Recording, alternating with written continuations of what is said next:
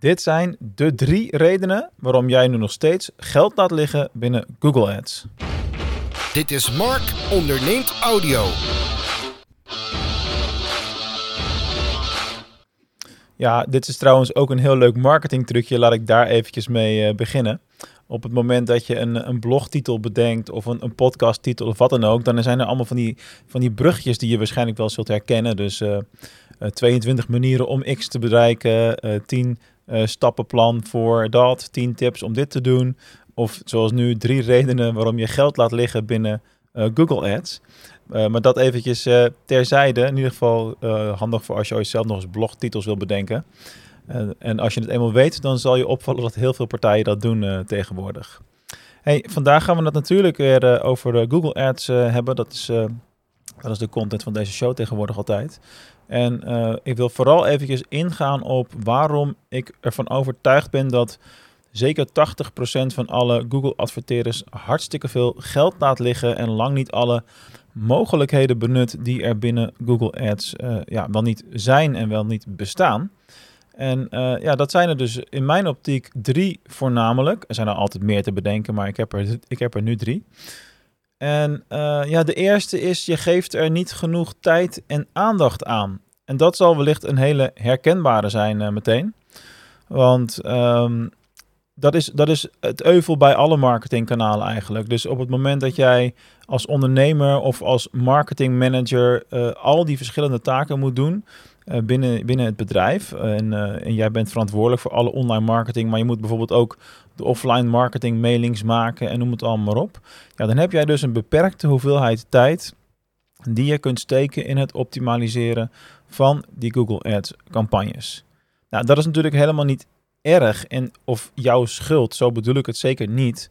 Het is gewoon een logisch gegeven van hoe uh, takenpakketten zijn, zijn opgedeeld. Kijk, als jij in één bedrijf werkt, dan kun je ook niet fulltime aan de Google Ads campagnes werken. Dat zou een paar uurtjes per week moeten zijn in alle omstandigheden. Tenzij je een hele grote e-commerce speler bent met uh, meerdere webwinkels, dan ligt dat natuurlijk anders. Dan kun je er wel iemand fulltime op uh, opzetten. Maar voor de meeste bedrijven geldt toch echt wel dat um, Google Ads een taak is die erbij komt, een taak is die parttime is. En waarbij het best wel um, ingewikkeld wordt om, om alles bij te blijven houden. En om uh, er dus ook genoeg tijd voor te reserveren. Laat staan dat je die tijd dan ook uh, ja, maximaal kunt uh, benutten, om het zo maar te zeggen. Dus ja, neem het jezelf niet kwalijk, weet je. Tuurlijk geef je niet genoeg tijd en aandacht aan Google Ads, want je hebt al wat anders te doen. Je hebt nog tien andere prioriteiten die op de lijst staan. En op zich, op zich zijn de resultaten die jij haalt uit Google Ads wel oké, toch? Maar ben jij tevreden met oké? Is, dat, is dat het maximaal haalbare? Word je daar blij van?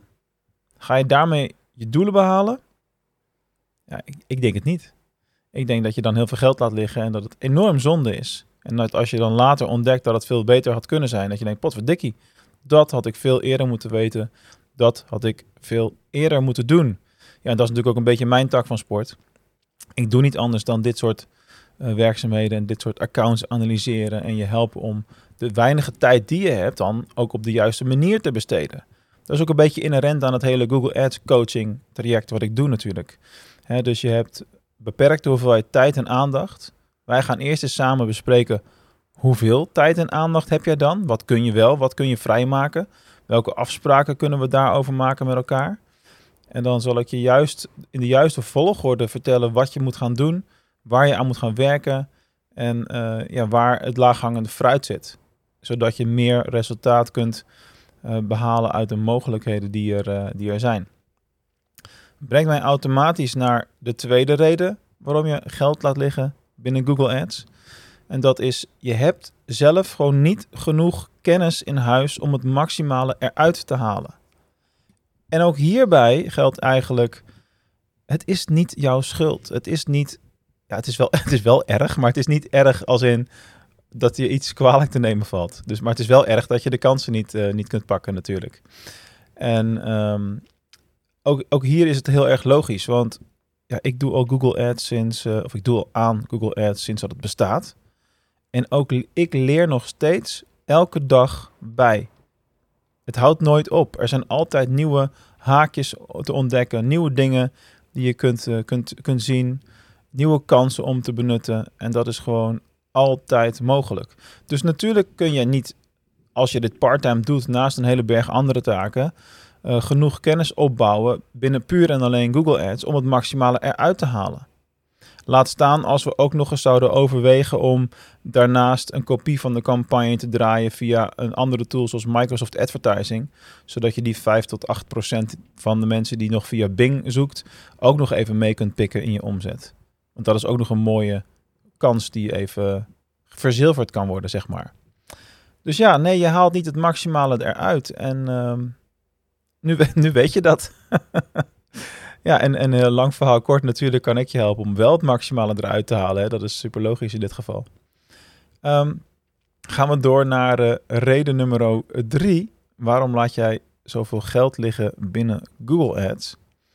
Ja, en dat is ook eentje die super logisch is als je er niet continu bovenop zit. Namelijk, je benut de nieuwe kansen die telkens komen niet. En het bizarre is, ik weet ook nooit van tevoren welke nieuwe kansen er komen wanneer ze komen. Want Google heeft er nogal een handje van om zonder enige vorm van aankondiging wijzigingen door te voeren in het advertentieplatform. Nieuwe mogelijkheden te creëren en andere dingen juist weer uh, te stoppen en, en weg te halen. Uh, dus je moet er continu bovenop zitten. Uh, wil jij een voorloper zijn? Dus wil jij als eerste gebruik maken van, van nieuwe dingen en nieuwe mogelijkheden die er zijn? En, en dat zijn natuurlijk heel vaak de dingen die Google zelf graag wil pushen. Hè, want, want Google heeft bepaalde nieuwe functies bedacht, wil dat gaan testen, gaan uitrollen. Op een gegeven moment komt het in allerlei accounts beschikbaar. En dan, uh, ja, dan moet je het ook gelijk gaan gebruiken. Want als jij het zeg maar in de eerste maand doet, ja, dat duurt nog minstens een jaar voordat alle andere 99% van de Google Ads adverteerders dat ook allemaal hebben doorgevoerd. En dus op hetzelfde level als met jou aan het concurreren zijn. Dat is een hele belangrijke. Die nieuwe kansen, die ga jij niet zien telkens tenzij je daar continu mee bezig bent. Nou, een recent voorbeeld daarvan, en dat is eentje die, die wel ook een extreem veel resultaat heeft opgeleverd voor mijn klanten. Dat was de toevoeging van de beeldextensies. Dus binnen de Google tekstadvertenties heb je beeldextensies, heb je allerlei advertentie-extensies. Dat zijn die extra stukjes tekst en data die je ziet onder de tekstadvertentie zelf. Dat zijn bijvoorbeeld die sitelinks, waarbij je vier grote kopjes hebt met soms dan nog een omschrijving eronder. Maar dat zijn ook bijvoorbeeld de reviews en dat zijn ook de, de locaties van je bedrijf, als je een lokaal bedrijf hebt bijvoorbeeld. Dat soort uitbreidingen op advertenties. Dus die worden soms wel weergegeven en soms uh, niet. Nou, het zal je wellicht de afgelopen maanden wel al opgevallen zijn dat er steeds vaker Google advertenties zijn, uh, waarbij, um, uh, waarbij je dus ook afbeeldingen in de resultaten ziet, in de advertenties. Nou, dat zijn die beeldextensies. Ik denk op dit moment dat zo'n 20% ongeveer die beeldextensies al hebben aangemaakt en ingesteld. Laat staan, en dan heb ik het over op site niveau. Laat staan dat je dat doet per categorie producten of per soort categorie die je hebt of per, uh, per merk bijvoorbeeld. Dat doe ik nu voor mijn klanten. Of dat adviseer ik mijn klanten dan in de coaching natuurlijk. En ja, dat soort advertentie-extensies die leveren enorme hoge doorklikratio's op. Hè? Dus, dus meer mensen die je advertentie te zien krijgen, klikken ook daadwerkelijk op jouw advertentie, omdat die door die plaatjes veel meer opvalt. En uh, ja, daardoor werd er, uh, hogere volumes gedraaid, daardoor kwam er meer conversie bij klanten, meer aanvragen.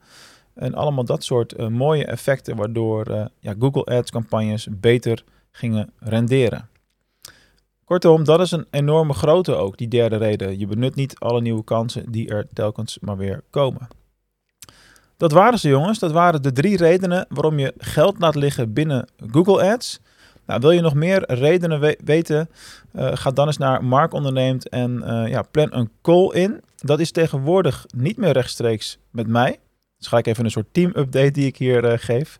Maar ik heb een fantastische uh, salesdame gevonden die mij, uh, of ja, een VP noemt ze dat. Ik weet even niet meer wat de term precies is. Virtual, nog wat, niet virtual assistant, maar een andere virtual nog wat. Nou, ik zal het nog eens navragen in een andere podcast. Zal ik dat verder toelichten.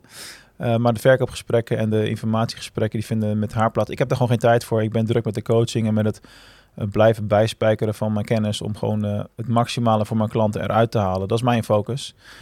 dus, maar plan die call in. Op markonderneem.nl slash call of ga naar markonderneem.nl en klik zelf door op de buttons. En dan eh, hoor je mij ook snel weer met een volgende podcast natuurlijk. En succes met deze tips. Spreek je snel.